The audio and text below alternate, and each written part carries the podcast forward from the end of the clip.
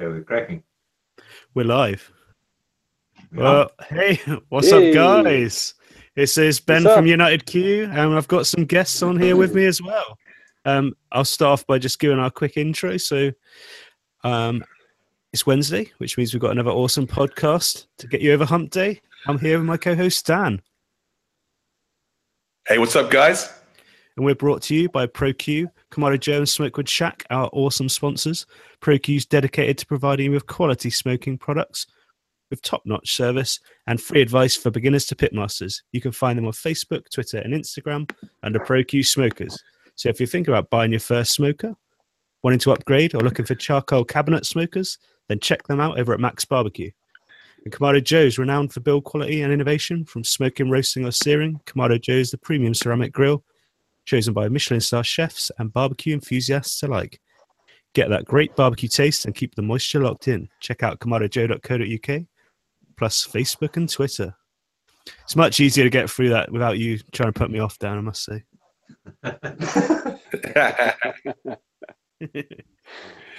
Does it? Oh, you put yourself off. I don't think so. So, yeah, we used to we we had some fun times when we used to record that intro when we first started off. It was crazy. Yeah, it's, but it's much funner when no one can see you. The sort of stuff you can get up to uh, off camera. This is a bit different today, actually, because people can actually watch on YouTube and see us goofing around. See if that's probably best. See my bed face. It's currently uh, three in the morning here in Kuala Lumpur. So I've set an alarm to wake up in the middle of the night. It's a school night, so uh, I'm I'm in work mode and just. But for the hundredth episode, anything is possible. So an early morning wake up to uh, chat to you guys. Thanks for your dedication, mate. It awesome. means a lot. yeah. yeah, thanks. Feel privileged. Cool. So I don't wake up start for just... anyone. no, you don't.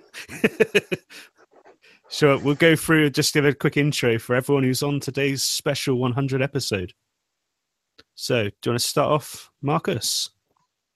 Um, I'm Marcus, and I'm from Country Wood Smoke and UK Barbecue Magazine, and I like to barbecue.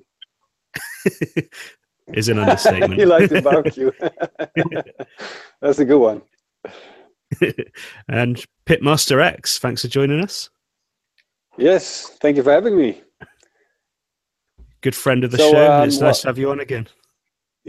Yeah, I'm happy to be back, and uh, it's been a long time, and uh, it's a bit off season right now for uh, for a lot of people. But gladly, we got some really uh, good fans, loyal fans watching uh, every time. So uh, hope the, some of my Facebook fans are chiming in right now, having some questions for us. Yeah, definitely. Looking so forward to them. And we've got Ty and Ian on from Max Barbecue. Hey, how's it going? Hey guys.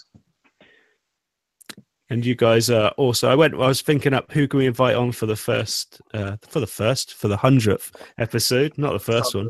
I was thinking about the fact that you guys were one of our first. That when we first started the podcast, you were. I think me and Dan kind of winged it a bit on our own for a couple goes, and then we got you on, and we got Marcus on, and then Ro, you were quite far, quite near the top of the list as well as we were working through. So it's awesome to finally go back and reflect and see what everyone's doing for this festive period. So we've got some questions that people have been sending us, and I thought we could all just have a general chat about the fact that Christmas is coming up, and we should talk about what all our Christmas barbecue plans are. Sounds good. Awesome. So, guys, uh, does anyone have a particular absolute? Well, what are our plans for Christmas this year? Marcus, do you have any plans right now? Um, go for a nice walk with the kids, try and calm them down, and then uh, nice gentle afternoon cooking. I think I'm gonna I'm gonna pop pop turkey crown in the um, in the Traeger and uh, sit that and let that take the strain, and just have a nice easy easy day's cooking. Bit of smoke, um, I've done I've done um, barbecue turkey now for the last sort of seven or eight years, so uh, just a nice easy cook this year, I think. Perfect. And what, how about you, Roel? How, what are you going for? Uh, well, I'm not sure yet. Uh, I know it's going to be a lot of family uh, this year. and uh, of course I've been making uh, recipe videos for for Christmas. Uh, I think now for already two to three weeks. Yeah. So uh, yeah, well, I'm think uh, I'll just uh, let, let let my family surprise me with a with a good recipe and uh, yeah, put them to the challenge of uh, creating some beautiful dishes and just sit and maybe do some dishes and clean the clean the table, clear the table and stuff like that. But uh, it's it's gonna be family. What about the guys behind them? One of our most awesome products in barbecue. Well, we've got the United Nations coming to visit. We've got people from Australia, Egypt, and uh, so everyone's going to bring a bit of uh, something different. We're going to actually try and do some a Moroccan lamb, probably using one of Mr. Gower's uh, rubs. Um, there's going to be a masaka, and Yeah, we've got some um, tandoori chicken. Yeah, all sorts. But that's the Christmas Eve plans. We're also still doing like full barbecue and ham, uh, Yeah, ham, ham. and turkey and everything Christmas Day as well. So we've got two full days of Christmas, I think.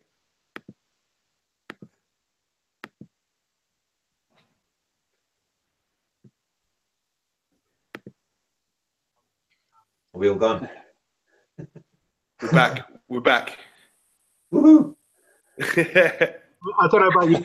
so, guys, I'm a bit sick of turkey already. I've been uh, I've been recipe testing lots of ideas, doing videos and stuff, and I think I've on four turkey cooks already. So uh, I'm getting a bit sick of it now. Yeah. Yeah, Yeah, I my think brisket if you look at the yeah, if you look at the, the the the things that people are cooking for uh, Christmas is mostly is most people that start out are doing turkey, doing ham, stuff like that. And uh, when they get more into it, the, they're looking for like a um, like a whole hog, a, a piglet roast, or something like that. And uh, after that, people come with bigger and bigger challenges. And um, it's always uh, what I like to do is just if I do something for my family or a holiday uh, recipe, I just want it to be a, like a big roast, which I can set and then just walk away from and you know celebrate it with my family. Maybe check on it one or two times and then make it easy on myself and have fun and drink a couple of beers, stuff like that. That's what I love to do and just like Marcus already did, did so many turkeys. Yeah, it's just Yeah, we- uh, make it easy. That's that's the trick. Yeah, we- we only have turkey once a year, so um, we're going to do it. We're not like you um, guys, constantly pumping out recipes. So, you know, if you've got any good ones, send them over. yeah, well, I, did, I did do a turkey last, uh, turkey last Sunday with my mates. It was quite good fun. We had an impromptu Christmas. It was really good. Awesome. I think I'm on my third Christmas dinner so far this year already as well. you did a uh, a Joe turkey cook, didn't you, the other day?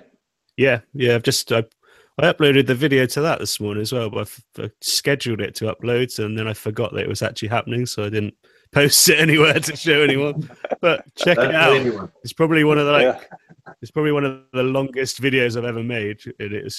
It's really good, but I forgot about it. yeah, it's um, it's like twenty minutes long for it, which is very long for a video. But the um, I was just really lucky because I, went, I went into Darts Farm Butchers to ask them if they could debone and roll a turkey for me. It's based on our conversation we had actually on the podcast, Dan, when you said oh, it'd be really cool to do that on the rotisserie. So I thought I'd give it a go. I'm full of good ideas. Yeah, that was the first one you've had, but yeah, um, we um, It's a bit tricky though, right? Uh, doing it on a rotisserie. yeah, You got to be uh, looking to. Now it's harder to not screw it up on a yeah, rotisserie. definitely.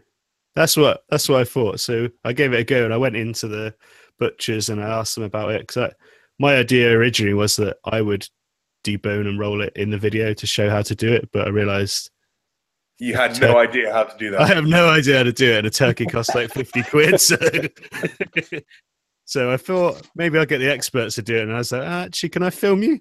And I thought if I go in close enough, I might be able to get away with saying it was actually me, but. No, I gave him the credit. I gave him the credit. So, um, So the, the last It 10 looked way too ago, good. were you eating the turkey, was it? Yeah, yeah, I do. At the very end, I scoff it. It's quite. It's a. it's an emotional roller coaster, really, of a video. You've got everything. It's got.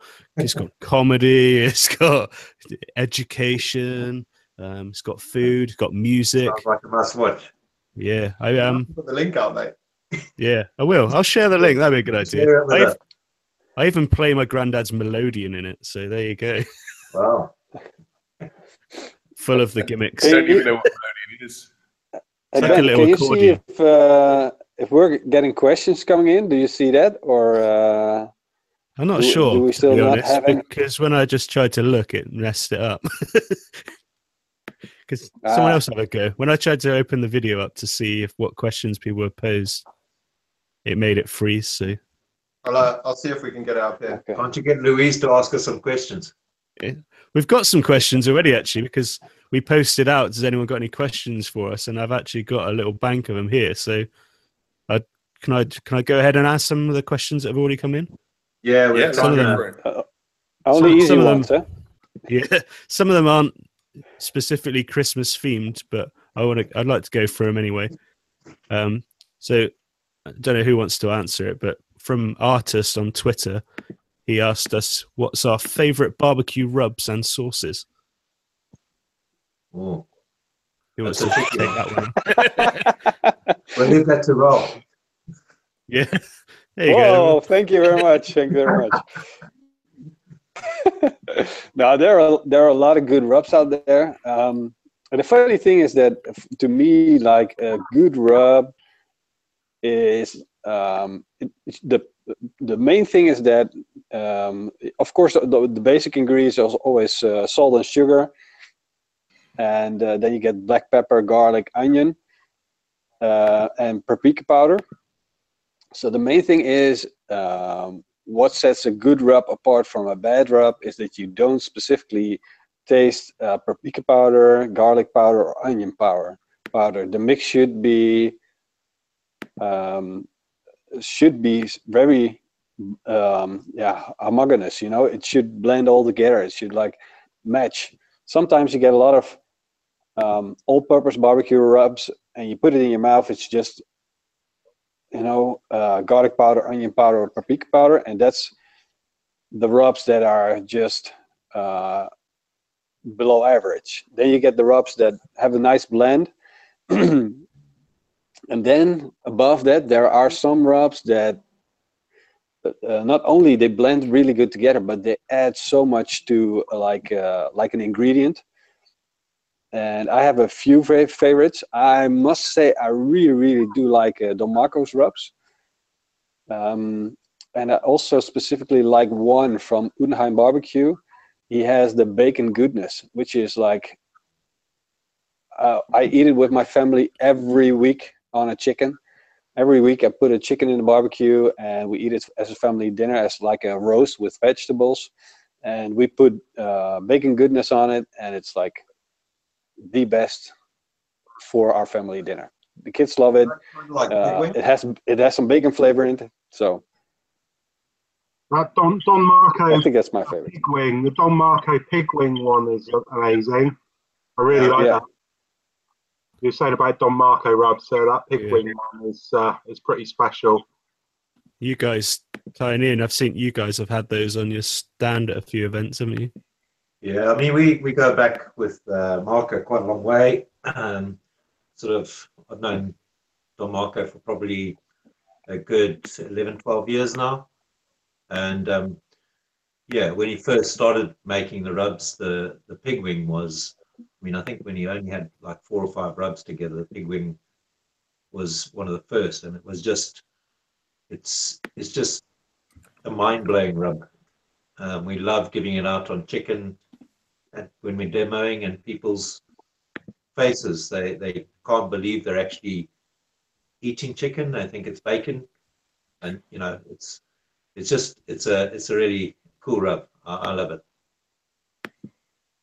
I, I've been I've been layering that up with um, the Victory Lane uh, cherry bomb rub, which is really sweet cherry rub, and then I layer that onto ribs, and then I put the uh, the pig wing on on top of that, and it's uh, sensational on ribs. Re- really one of my favourite combinations. That is. cherry and give that a go. smoked with cherry as well. Yeah, I, the other rubs I think are that are really worth mentioning are the Angus and Oink ones. Um, you know, they, you know, especially the collab ones that they're doing with Miss Piggies. Um, really, uh, really good rubs. As uh, Roel was saying, you know, you don't want a rub to uh, just have one flavor popping out. Um, it's got to blend and also not hide the taste of the, the sort of protein that you're cooking. When, Yeah. when are you putting out a rub roll? What? No, I, I got I, I have like uh, two really good rub recipes, and I tried to get them on the market now for I think two years. I've been working on that, and I've been working on it so hard that uh, uh, that it's not there yet. so so it's like uh, uh, yeah, you know uh, it's um, it's like uh, uh, every time I, uh, I I'm almost finished with the rub, I think, oh, I can do it a little better. I can do a little better. But uh, hopefully, um, 2018, um, I got uh, a rub called Superlicious coming up and uh, Bombastic. That's the idea. Uh, I'm not making any promises. Could be 2019, could be 2020. Let's get your pre-orders in now. My three questions. Yeah. I hear you're I think uh, I- I'll, I'll start one of those GoFundMe things where people put the money in and then uh, two years later get the product. Yeah, that's a good idea. Perfect. Let's do that. Yeah. I hear your pain. I've been trying to get my own going as well, so I know I know how it's it's not straightforward. Yeah. yeah. Yeah, and it's it, it's you know barbecue is about having fun. So uh, you know if it's getting stressful or it's getting to look like it's a lot of work, and you know um, it's got to go with the flow. You know, uh, um, for me and Marcus, we have to work with uh, companies that really want to work with us as well. It's not something that um, I can do on my own on the side because uh, I, w- I want I want to be part of like. A company that um, you know has the same interest, has the same motivation, and the same mindset about barbecue that I do. It's not only about making money; it's also about um, yeah, you know, it's about culture, barbecue culture, and uh, you know, you have to work together. That's uh, for the long run. That's most important. Yeah, yeah. Yeah, definitely. And uh, it's ready when it's ready, right? Yeah. It's ready when it's ready. It's on the market when it's on the market. no promises. Uh, n- next question. Uh, I'll skip that one. Why does my wife spend all the money? Uh, the next one. We all want to know the I want to answer that. that. I want to answer that. Can I answer that for Tim on on Twitter? uh, uh, I can answer this one. Uh, it's one from you here, Marcus. Actually, so you're asking yourself question, but I can answer this one. Who's the better barbecuer, Ben or Dan? It's clearly me. Uh, next one. Love that right away. Doesn't even give him a chance. Okay. I don't, I, don't, I don't need to answer that. Every, everyone knows the answer to that question. I just need to sit here. I'll just sit No, we're here. not talking about microwaving, Dan. Yeah, yeah. yeah. I find I can we beat move on him. from rubs, I feel that we need to give John Gower a shout out. John Gower is like the only commercial rubs that I really, really enjoy. I, every time I pick up one of John Gower's rubs and give it a go, quite quite Waters Farms rubs, I just like, just knock knock me off, uh, knock my socks off. Really, I just really enjoy all of his rubs. They're flavors that maybe that I would probably pass. Like they're they're very synonymous to like homemade rubs. I feel. I feel like they're like the homemade rub sort of commercial rub, like the sort of flavors you'd want to put together for these things. But also, he brings in inspiration and stuff from from his travels and from things that he's tasted from around the world.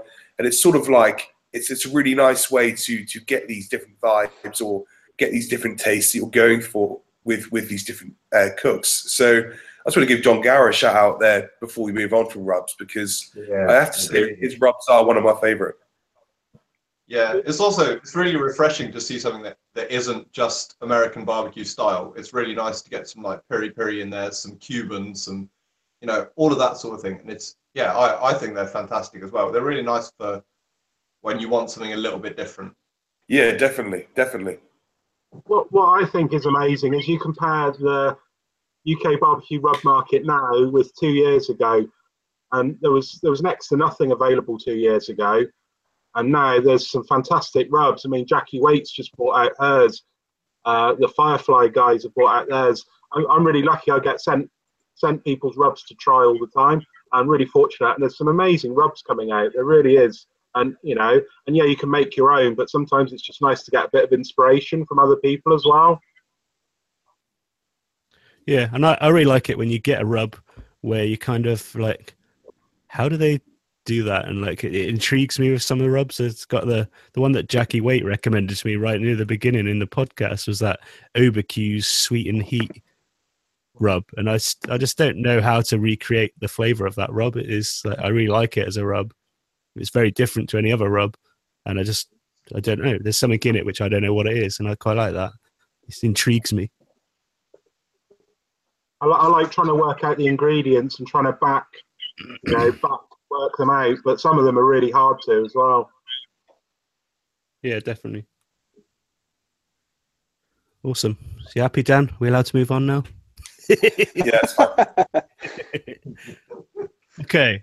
So what barbecue product has most changed your life? Not including the podcast. Obviously, it's other things. Yeah, yeah, other things. Yeah, this has impacted thousands, if not millions, of people's lives. But we, we're after a specific product, not a way of life. Wow, that's a that's a difficult one. I think like to begin with, for me, it was a digital thermometer. Like that was something that when I picked up, I got like a whole ton more confidence with my cooking because I knew exactly when something was ready because I knew what temperature it was at.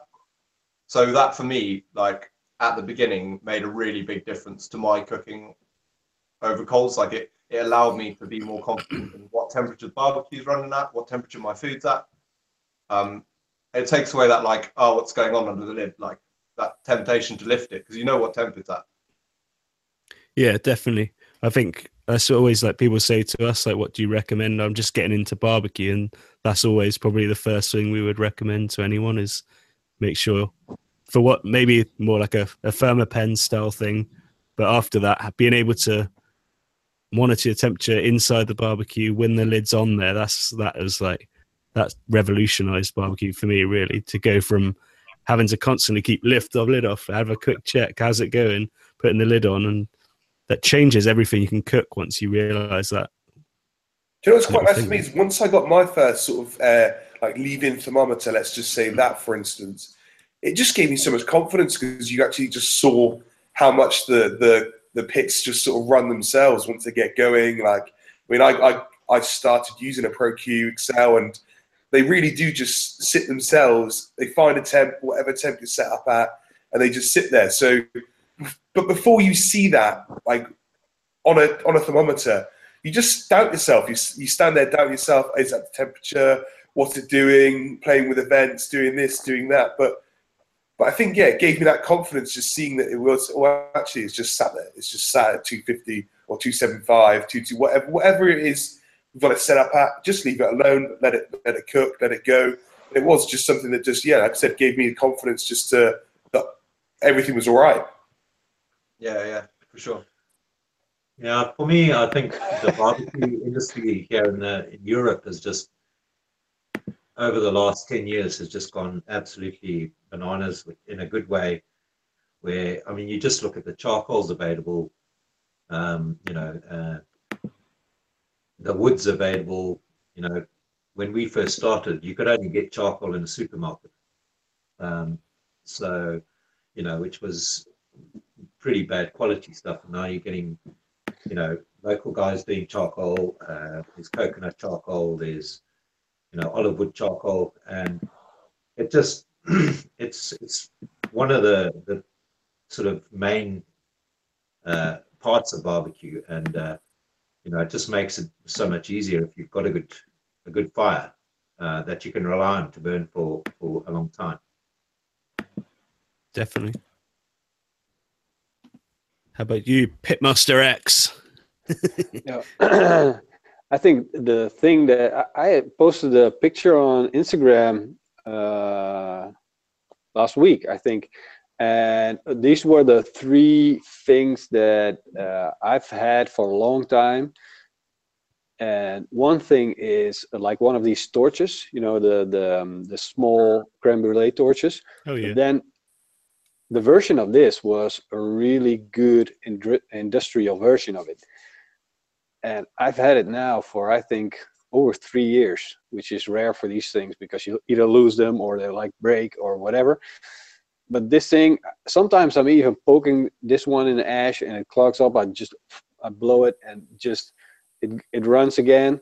So that's been with me for a long time. Uh, I also have like a uh, the thing that's like I see nobody use, but uh, uh, one of these terracotta pots, you know, that they use for making paella stuff like that.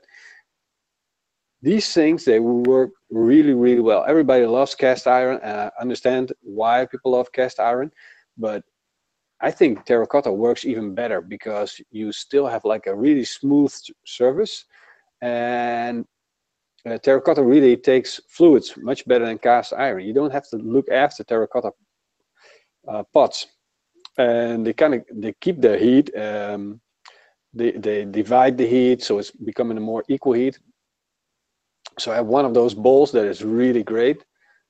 Um, and the third one is uh, uh, barbecue thong. I have one from Hössle that I had for it must be it must be at least seven or eight years.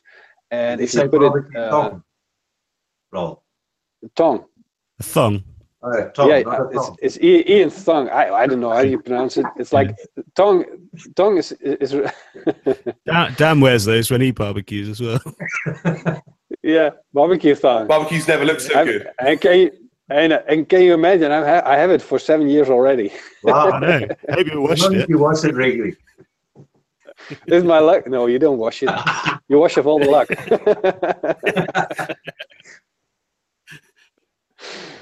So, uh, but if you if you if one of those tongue, if you hold them up, it locks automatically. You so you don't have those um, that you have like the lock at, at the bottom. Yeah. So that that works really well. But um, yeah, I switched so many barbecues and I switched so many things, thermometers, whatever. But these these things they, they, they just stick with me. And I think the terracotta one is the one that ma- amazes me most because, in my opinion, everybody should be using terracotta in a barbecue. You'll have to be putting some more recipes in your terracotta pot. Uh, So, what whiskeys? yes, What? Roasties. whiskies as well. Yeah. what about you, Dan? Have you got a favourite? Whew, I think we should go to Marcus. Marcus is drinking beer though. That's not going to stop me. But if, if Roel's allowed three, then I'm allowed three, I think. yeah, go on. Okay, okay. Um, so Thermapen, obviously, I mean, the that like when I when I do the classes, that's the first thing I say to people to get. You can cook. You can cook on um, just over some some uh, circle of stones in a fire pit. You know, as long as you you can check your temperatures and know. And it's you know a little steak, it's easy to know, but a, a big bit of meat, you just need to know. And Thermapen's the quickest way, really.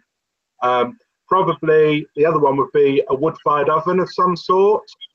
Um, and um, as, as much as I love barbecue, I started with wood-fired ovens, and I love that steering heat. I mean, you can cook pizza in it, but there's so much more. You can cook steaks and fish and seafood, and I, I wouldn't be without a wood-fired oven. I I do probably almost as much wood-fired oven cooking as I do in a barbecue, and that's what I learned outdoor cooking on, and I love it. Um, probably the third one would be a Looftlighter of some sort. I've always got one in my hand. I'm lighting a fire. I light my stove inside with it, and just I don't know, it just just gets it going so quick. I light so many fires. It just uh, you know just saves so much time, especially when the weather's outside like this. It's a bit you know it's howling outside now, and uh, if I wanted to light the barbecue, then uh, yeah, that would just get it going quickly.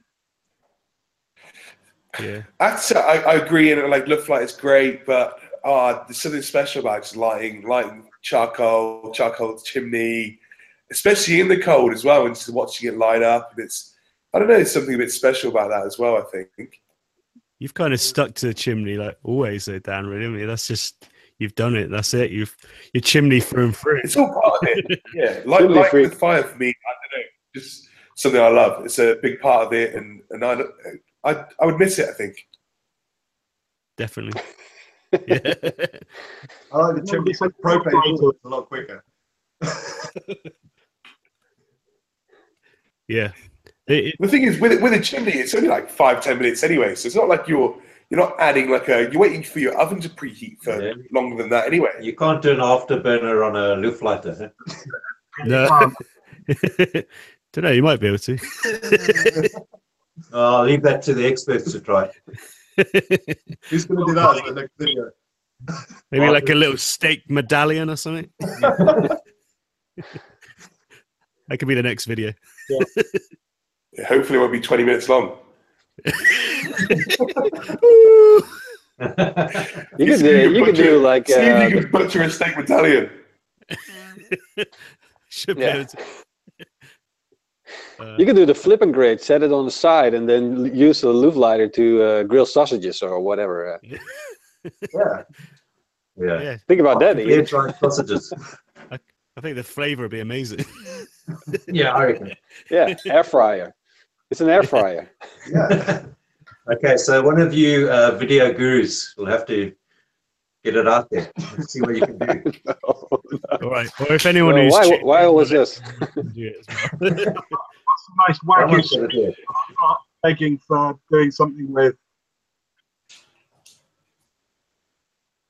That'd be a bit of a waste though, wagyu like that. yeah, maybe not a wagyu. Yeah. cool. Right. So, next up on the agenda. um, what do we think? The what do we think the next big thing or the next craze that's coming to barbecue is? What does everyone see coming out of it? It's already here. What is it? It's those uh, yakitori style grills. Yeah, Yeah. it is, isn't it? Yeah. Yakitori and Parrilla, I think. Yeah. I think it's cooking over live fire. Like, um, I think that's the next thing because it's a li- it's even a little bit more challenging than like chucking something in the cabinet or a or a water smoker or anything because like it sits at a stable temperature, you know what it's doing, it's fine. But when you've got like a proper fire going and you've got to control it and move things about a bit, it's a bit more bit more exciting. I think that's coming.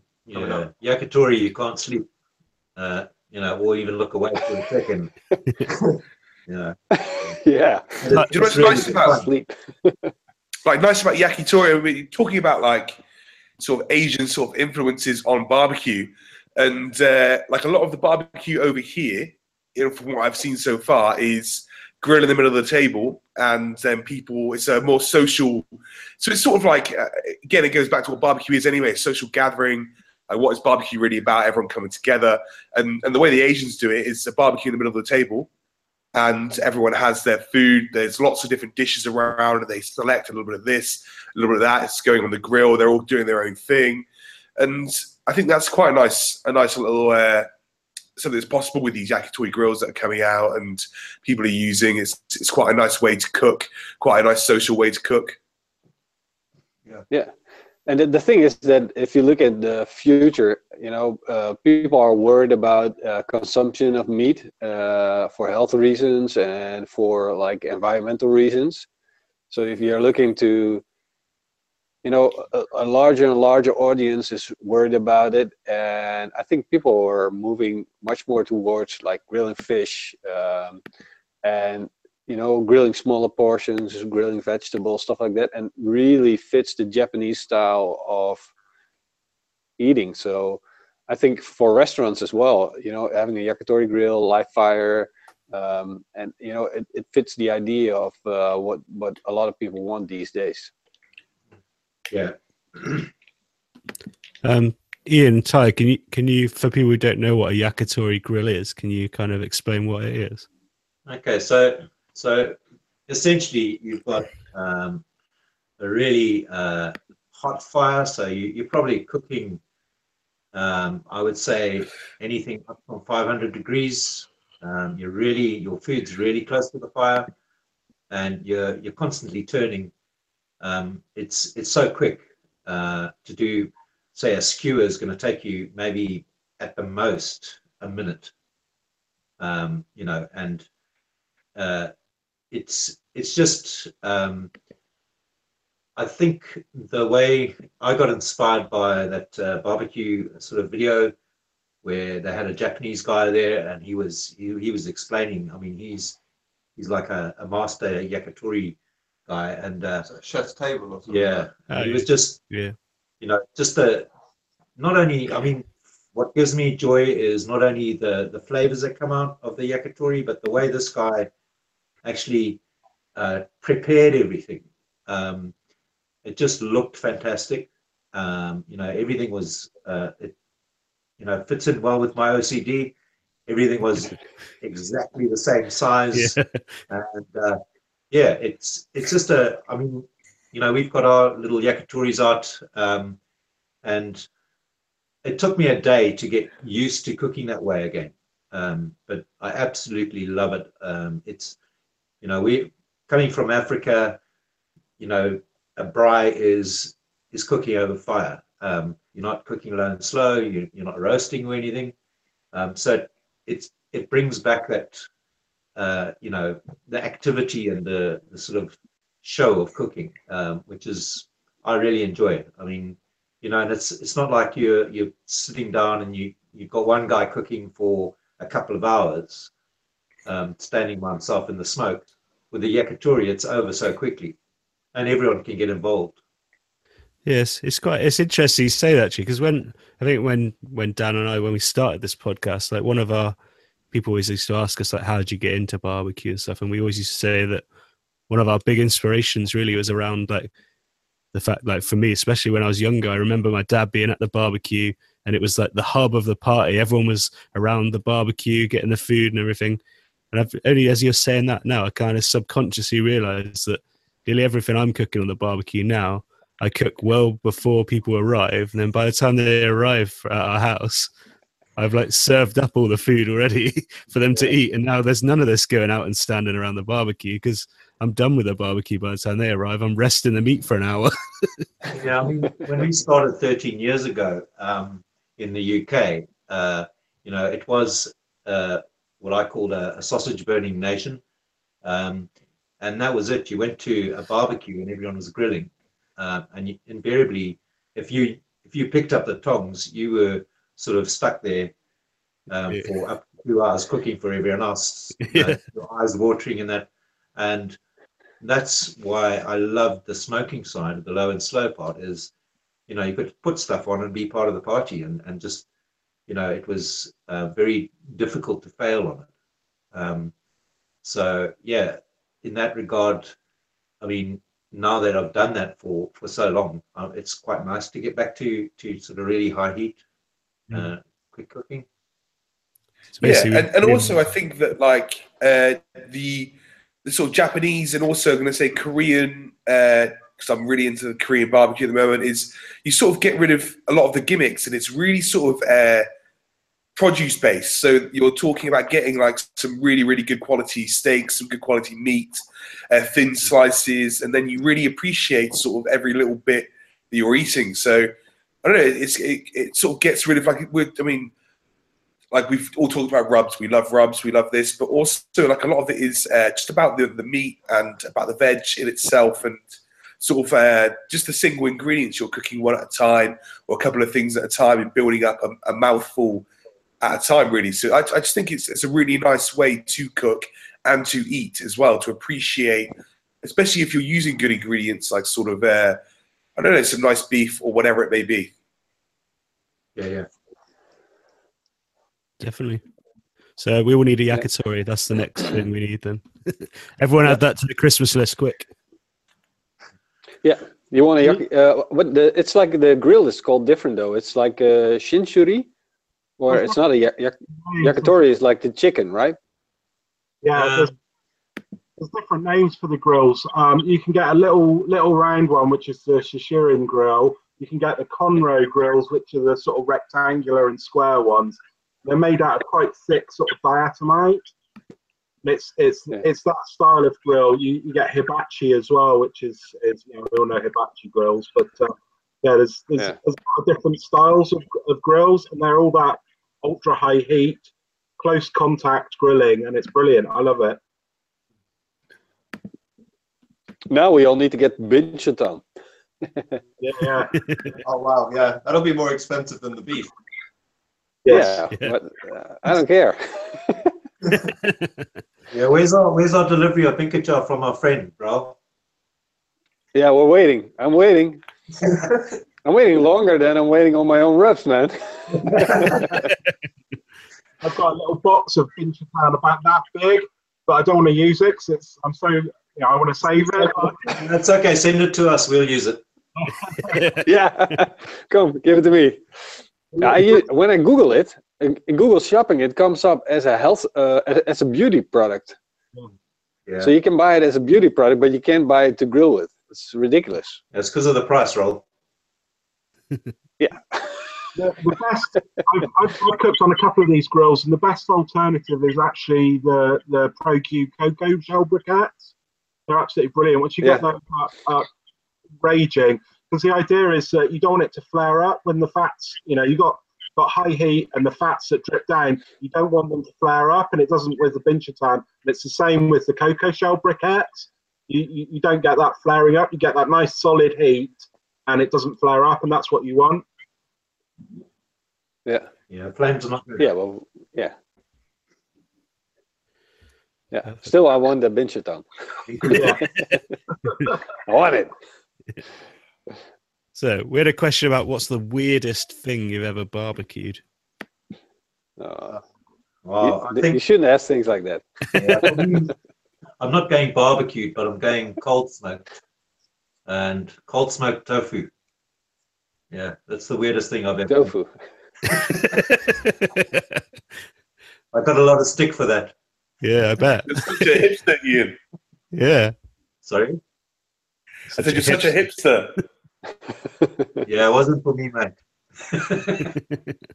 Uh, you're going to get more But- stick but for it now. uh, if you're from, but Yeah, if you're from South Africa, they eat everything there. So you put on a whole goat, and all yeah, the I mean, organs go in, crocodile. Um, eyes. you know, uh, a lot of uh, sort of impala, kudu, uh, lots of wild animals. Um, you know, that's just uh, it's just normal. Especially you guys, yeah. Well, especially you like endangered endangered animals, right? You especially love those. Mostly in China, we do those. All right, let's let's move on, Rob. I, I think uh, the weirdest wh- what people freak you know i like to try different things every time but um, what people freaked out about is like sweet bread. Yeah, you know the the, the growing organs of a veal. And uh, i made a video about that and like almost nobody watched it. And the people who watched it said what? Uh, i'm not gonna eat that. It's like okay why not? It's, you know it's like uh, used to people eat it a lot it was very popular in restaurants in the 90s and but now people don't eat it anymore it's like weird They often, in general, people just sort of, I don't know, just it's not as common anymore. Offal and and or I don't know. I guess over here, offal is like massively common. Like there's, there's offal being grilled everywhere. I mean, like chicken hearts. Uh, we did we had chicken heart. Uh, what did what did I just write about in the so there's like chicken heart skewers and stuff. There's there's like there's so much offal over here, which is amazing in my opinion. But yeah, people just frown or put their nose up at offal, which is Yeah. which is interesting. I genuinely, were- I think coming back. I think we're seeing more and more people because, like Roel said, like the sort of moral um, moral stance on on meat is changing, and I think people are wanting to see less waste and to see um, better meat sourcing. Um, and and I think I think with that will come people eating more offal because otherwise it, it is just wasted. Um, Yeah. and and it also makes great food. Like why why not eat it? Yeah. The only reason I was- don't is I was- it doesn't come packaged in a pretty plastic box anymore. Yeah. Yeah, and you know, and you don't grow up with it anymore. You know, our parents used to eat it. I was at um, at an event where Ted Reader was grilling in Germany, and uh, he had um, rabbit's kidney, Okay. and it really was really delicious. I was really amazed by it. You know, the liver and the heart was there, but the um, the rabbit's kidney was absolutely delicious. And I wanted to look for it because I wanted to make a video on it. But um, the, the the thing is that um, when I searched it, I could only find it as dog food in uh, animal stores, animal. Uh, so it was in pet stores. So it was kind of like weird. It was, you know, in the Netherlands it's Mm. dog food, but Lucky dogs. Yeah. lucky dogs for sure, for sure. yeah. So no video on uh, rabbit uh, kidneys.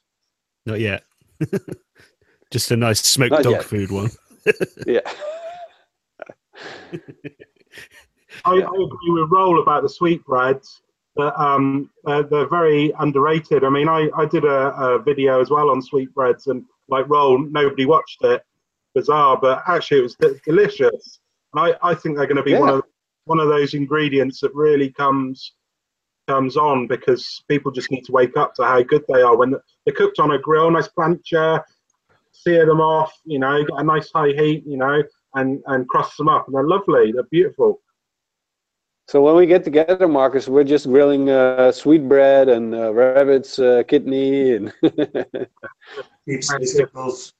The, the other thing is uh, bone marrow. You know, I'm, I'm a bit addicted to bone marrow at the moment. I, I love it. I've, I've been making like um, compound bone marrows and mixing it with herbs and garlic, mixing it with chimichurri, and then searing it onto steaks and stuff. And it's it's absolutely stunning stuff, you know. And uh, Yeah. and you know, you see you see bone marrow being sort of it's coming on now, but uh, you know, it's, it's it's a wonderful ingredient. You can add it as a fat to anything and it's it's great. You know, if you're making burger mix, add it, add uh, add the bone marrow. It's just adds so much good flavour to, to, to me. I think. and so cheap as well, and often free. If you're at your butchers, you can often get some bones for free, or a whole heap of bones for cheap as well. So it's such a cheap thing to do, and it's it's amazing to do. But if you buy if, if you buy it in the Netherlands, it's actually quite expensive. I think they caught on to that. I think someone uh, said, "Hey, wait a minute." Yeah, don't tell anybody. Bone marrow's nice, but don't tell anyone. yeah, I I think think I think when they started it calling uh, God's butter, I think that gave it away. That someone thought, "Hey, I could be making money here." Yeah. I think that is we're kind of a, like a, a problem for our own success, really, aren't we? Because we all find the like next new cheap thing and then broadcast it to everyone, and then suddenly it's not cheap anymore. Yeah, I'm Yeah. looking for the guy that said ribeyes were good. yeah, Um, yeah. We need to start a secret society. Of Yeah. yeah, we'll join. You can join Yeah. our secret club. Let's try it the other way around. it would Wagyu help if- beef is really, really bad. Really, really, really bad. Everyone hates it. But wagyu, yeah, it's Vegetables disgusting, isn't it?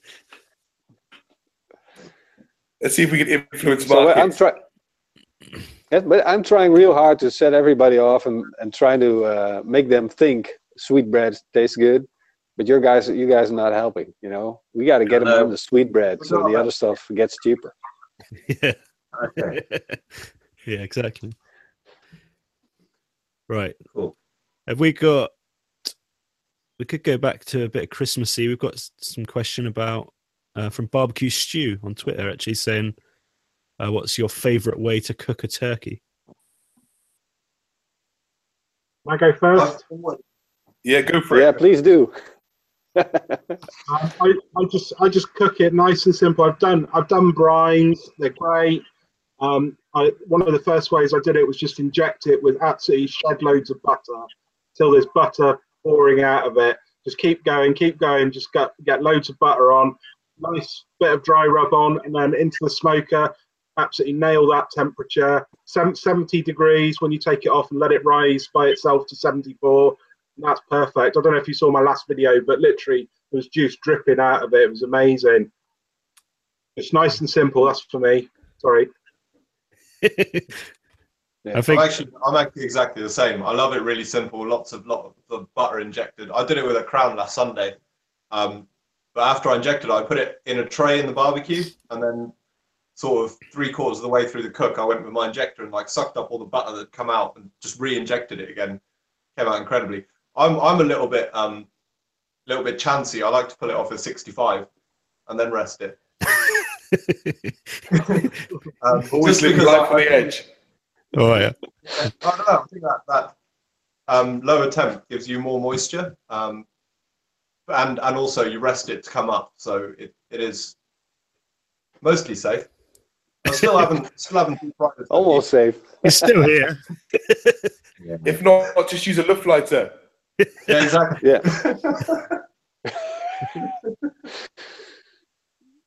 I don't ever inject mine at all. I've like I've never felt like I've needed to. How does I'm that? with you on that, Ben. Yeah. I don't know. I don't know. It's like Yeah, I like to. I, uh, you know, when you're we, we like with a turkey, it's like with um with chicken. If you are able to cook it uh, in the way that it's still juicy and you can taste the flavor of the turkey really well, uh, you don't need to inject it. But if uh, if you find it to be challenging, uh, I think it's a good thing to inject. You know, it's like a, an instant brine that you can add to your turkey, which help to keep it moist. And uh, I like the idea of Thai, You're injecting the fluids that come out of it. That's that's a great idea, keeping the flavors in. Yeah. I wonder if Yeah, I wonder if there's a kind of a bit of a miss. I don't know if it misconception because obviously everyone does it, but everyone everyone assumes that turkey is dry meat, and I, don't- I don't know if that's the case in in the barbecue world because uh, I've never every time I've cooked the turkey on the barbecue, it's never been dry. Um, I've cooked it Yeah, using the same method. People so I don't stuff cook- turkey. no, but I just cook it the same way as I turkey. cook any other meat with a probe in it. And I think that probably the reason Yeah, why it's that- always dry is because people aren't probing in their oven at home and they're worried about it not being cooked properly and they're just overcooking it. And I think probably our barbecue methods actually solve the whole dry turkey theory anyway.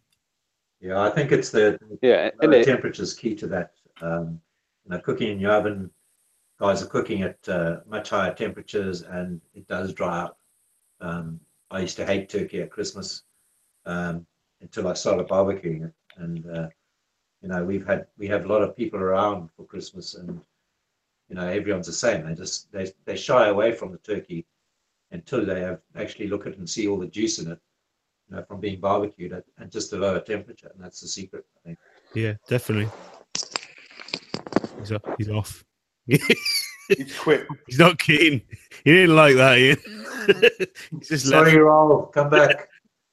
No, I disagree. All right. Ooh, He's he's I don't know if he's coming back. he's doing whatever Rather he's you- doing. It's We still love you, Roel. like a kaleidoscope or something. Yeah. Maybe he's gone to find his barbecue thong. I, th- I think that's the key though, because if you follow the instructions on a, a, a, a typical turkey and you follow those to the letter, the, you will massively overcook your turkey. So actually, you know, if you're people into barbecue are into checking temperatures and stuff, so you actually nail it on the head, and with with a, a, um, a thermometer, you're checking all the time, so you nail it on the head, you get it right. You know, if you're just cooking to time, as suggested on the packets, usually you're going to massively overcook it. So the thermometer's the way forward. Roel, were you just checking on your turkey? Ah, you talking to me? yeah, I was checking checking on a turkey. Now the thing is that to me, I, I agree with the thermometer is the thing that to keep check, but a lot of people uh, in the oven think they need to stuff their turkey, and that's where they where they go wrong. It's like, you know, uh, you can't use the turkey to shield the, the stuffing, you know, and when the stuffing is cooked, the turkey is dry. That's not a good idea. And I think that's where people get the experience of dry turkey, and uh, it's not necessary. And I think barbecue people don't have that problem because they don't bother stuffing their turkey. Yeah. They don't care about what's inside; they care about the turkey. Yeah. Yeah. Quite often I separate the the thigh, you know, the leg, the dark meat, and the white meat, and um, you, I cook them separately to different temperatures. I, I really love pulled turkey thigh. It's one of my absolute favourite things, and uh, it's it's sensational with a nice Alabama white sauce on. It's it's stunning in a roll. Actually, give me give me that over um, traditional turkey any day. I think. I've also seen a lot of people um spatchcock turkey to to achieve the same thing, so it cooks more evenly. Yeah. Yeah. Um, which I think is great if you've got a big enough grill. Um, it, it just keeps everything flat and everything like sort of the same thickness, so you don't get one part that's ready and the other part that's not. So you're drying one part out to get the other up to temperature. Yeah. I mean, something that I'm I'm going to be looking at this year will be trusting my turkey. I mean, trusting my chickens. I've been trusting my chickens at home, and uh, and having a better success. Or I feel that I've had a better success with a more even cook across a whole bird. And uh, so, if you're going to keep the bird whole, I think trusting the turkey in a in a way to protect the areas that, that get dry quickly and even out the cook a bit is a is a really good way to to make sure the cook's even Yeah, definitely. Yeah, we we got a couple of people watching right now, and maybe they got some questions for us because we're here to take them, right? Yeah. That's what we're here for. Yeah. We got So if if it's not your mom, Ben, then and even if it's your mom, ask her to. Uh, uh mum, what do I want for Christmas? Uh um a yakitori, please. Barbecue thong. um yeah, barbecue thong for your mom. Sue, Sue Stoneman's listening at the moment, and she's she said she agreed with you, Roel, about she wants to use terracotta a lot more, and she said she's gonna. She said that they're really great for doing puddings in as well. nice, nice. Hmm. Finally, Um, someone agrees with me. Yeah, There's one nutter out there. Yeah, Sorry, always you can always find one.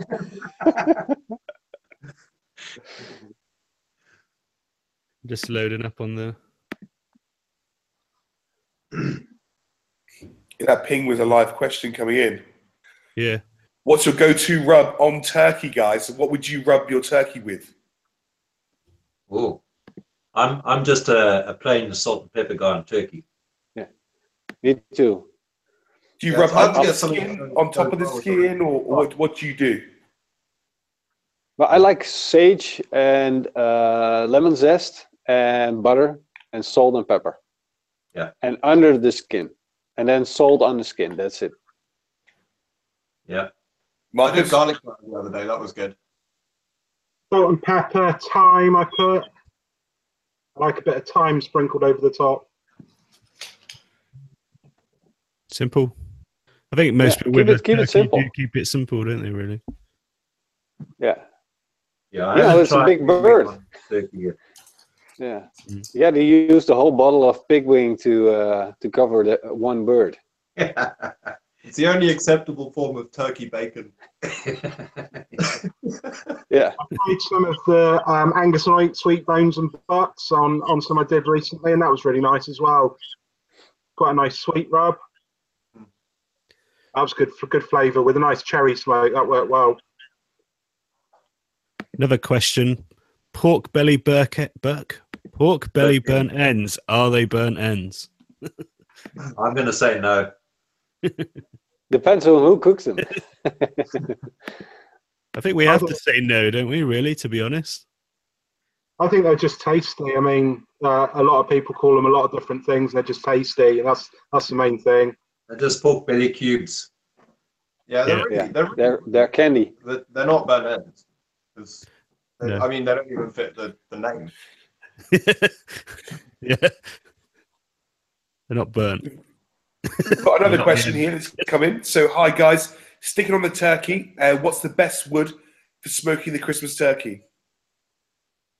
I'm a hickory man myself. Um, hickory uh, or probably cherry on turkey.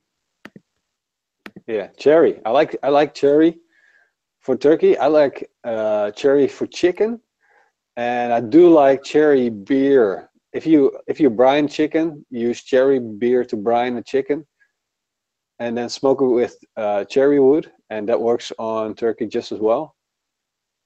Ah, that's delicious. That's really delicious. Don't forget cherry beer, yeah. Yeah, Cher- Cherry or silver birch for me. yeah. Oh, Yeah. in, In the in my- Netherlands, we we use a lot of beech. Uh, you know, as a it's we smoke fish with uh, with combination of beech and oak, and I I really like the idea of smoking with the wood that comes from uh, the Netherlands. It's kind of like in America they have all, they use the smoke wood which is available uh, at lo- in, locally. I really like that idea. So that in a country, uh, in every country, it's different. You know, if we all use pecan or we all use hickory, which not naturally goes near uh, grows where, near where we live, um, you don't get your specific flavor to uh, uh, your own country or your own region. I really like that idea. You know, if you're going to Africa, you get a different smoke profile. Uh, then you go uh, if you compare it to America or uh, the Netherlands or the UK. I really like that idea. So Yeah, that's, that's Yeah. a good point. Well, Yeah, I I had a, had a message from um a, from a chap who listens to the podcast in New Zealand, and he bought himself a barbecue and like inspired by listening to the podcast, and he said that he's going to be using a lot of manuka wood, which is something that I've Manuka. yeah I've I've just Yeah. been given some of that to try. So uh, you know, uh, Al- Alison started doing it at Hot Smoke, so I've just been given some to try. So I, I will be reporting back on that. cool. Let me know what you think.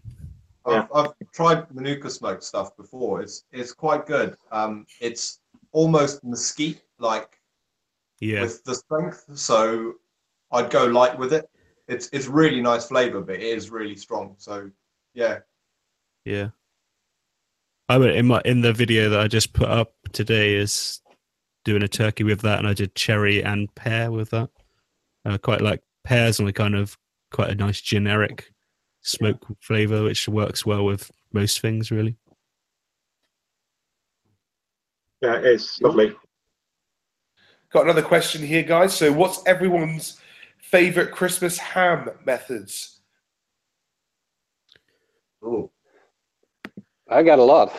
I love ham. the, the idea is, uh, you know, you got yeah, I like ham, but uh, you have the um, American style ham where they do like a pre-cooked ham, and then basically heat it up, smoke it, and uh, sauce it. I really like that idea for a big party. If you have like, I don't know, maybe 100 people coming over, you do a couple of hams, big ones, and people get to slice their own ham, get a sandwich, get a beer, you're done. Everybody likes it. Uh, for myself, I rather uh, make my own ham and stuff it. That's uh, so basically brine uh, like um, uh, a pork tenderloin, or sorry, a pork loin, and then stuff it with something, uh, fruit, and then uh, then smoke it. That's that's how I like my ham. Awesome, Marcus. I I've got a traditional ham that I do, and it's just flavors of Christmas. And you you can get these little bottles over here of um, mulling spice, and it's like a syrup, and it's got cinnamon in, it's got different spices in, and you add it to your your red wine to make a mulled wine. It, and it's like a thick syrup. So you you smoke your your ha- your ham, and um, and then you brush it with loads of this mulling syrup and it just the flavor is just Christmas, and you get a beautiful glaze over it, and it's wonderful. When I when I thought to try that, I just it blows me away. So I don't do it any other way now. Because that, for me, that's the flavor of Christmas. Those mulling flavors over the top are just wonderful. Awesome. Yeah, Tie in. definitely. Yeah, sounds good. Uh, for me, I like a, a traditional ham, but um, I, I do like uh, glazing it with uh, treacle. Um, I, I find that it just gives it a really nice color on the outside and also a nice sweet sweet crust on it as well. Yeah. Has anyone tried the like Coca Cola ham? Because that was going around a while ago, wasn't it? No, not me. No. Neither have I. We'll end there. I don't, How even was like, it, Ben? I don't even like. I don't even like drinking it, so I don't think I like eating it. Uh, It's quite a good, uh, quite a good marinade. I mean, we used to uh, with with game meat um, that can be quite tough. Uh, Coca-Cola does um, do something to it. I'm not going to go into the scientific how and why, uh, but it does. Go on, go on, have a go. yeah, because because why not? Pineapple, pineapple juice and um, like Yeah, pork, pawpaw pork, juice. pork and that sort of thing. Um, I, I'll leave that scientific side to Meathead. Um, yeah, he, he seems to like that side of things. Um, yeah, I, I'm I'm a simple man. Cool. Doesn't matter it works. Doesn't matter how. Right, guys. I I think we're gonna have to, down to magic. I think we're gonna have to round it up now, guys. We've been going for over an hour. This is probably our world record. So we've gone for the hundredth podcast being the longest ever podcast as well. So Luckily, there were only three questions. yeah. have you got have you got any last ones, Dan, that you want to put in before we end it, or are you you good? Why am I so good? Look, oh no, sorry, it's the wrong podcast. Sorry. Uh, now we've we've uh, we've pretty much We've answered all it. the questions. Yeah, that are? Coming live. Yeah, yeah, we're happy. Cool. Should we make Of this? course, the I'm happy. should we make There's this someone- the uh, new regular time slot? Yeah, Yeah. we can do. We can do. I just want Works to say, for us. congratulations, guys. I think it's pretty epic what you've done. I mean, when you said you were going to be doing a podcast every week at the outset, I thought, crumbs, how are they going to manage it? How are they going to do it? And actually, total respect to you guys. You've smashed it, you know, and, Yeah, and you, should be re- you should be really proud of yourselves. Thanks, Marcus. It's been difficult doing it, Congratulations. with but I've, I've powered through, and uh, I've had to piggyback him Had for a run lot of it. But He had to move like halfway across the world to try and get like away from me, but it hasn't worked. it was too easy, so we had to put a thousand miles between us, see if it would make it more difficult. We're still managing it. Guys, I just want to, from Max Barbecue, just want to wish everyone a, a really Merry Christmas and uh, just thank everyone for, for their support. Without without you guys and without uh, you know the customers and that, we wouldn't be around uh, doing what we love. And uh, yeah, just just thank you for that. And um, yeah, have a good Christmas. Thanks, Yeah. guys. And then looking forward to a, to a great 2018, the most Right. epic barbecue year uh, so far. We can't wait for those rubs. Yeah, maybe. Don't wait for them. 2018 stacking up to be huge from what I can see. So uh, you know, Definitely. thanks thanks to everyone from Countrywood Smoke and all the groups and stuff, and uh, people who read the magazine, you know, and, and everyone for their support. It's amazing. Awesome. I think we should bring out a range of barbecue thongs with our Yeah. faces on the pouch of each Yeah. each uh, of each one. It's a whole I'm range. make Okay. your face for all of them. Yours. Uh, I think I think we should uh, keep it to, to Ian then. I think uh, he's the kind of guy that he's a simple man, as he says, but he, Listen, Roel, it's a you're kind of product that fits fits in his. Uh,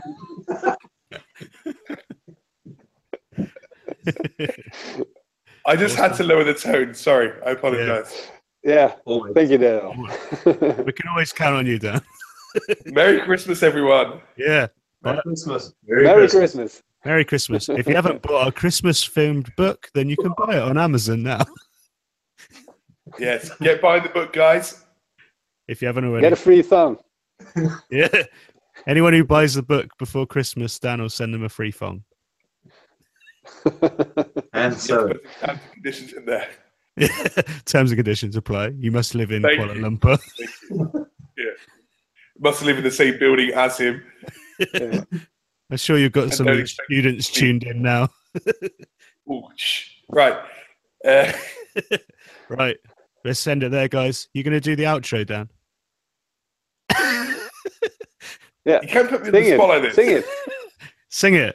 We Sing it. wish you a Wish smoky Christmas. Christmas. We We wish you a smoky Christmas. You a Merry We wish you a smoky Christmas and a smoky New Year. New A Year. smoky we bring to you and your turkey. We wish you a smoky A smoky Christmas and a smoky New Year. Year. Yo! I- I know now why this only lasts an hour normal. Yo. Yeah, it, get, it gets sillier after an hour. We apologise to all those kids that had to hear that. Well, that, that song just gained us a new subscriber on YouTube, so it was worth it. Cheers. Yeah. That was Right. Dan's mom. Yeah. Thanks, Mum. Right. See you later, guys. Cheers. See you guys. Thank Bye. you for having me. Bye bye. Have a good one.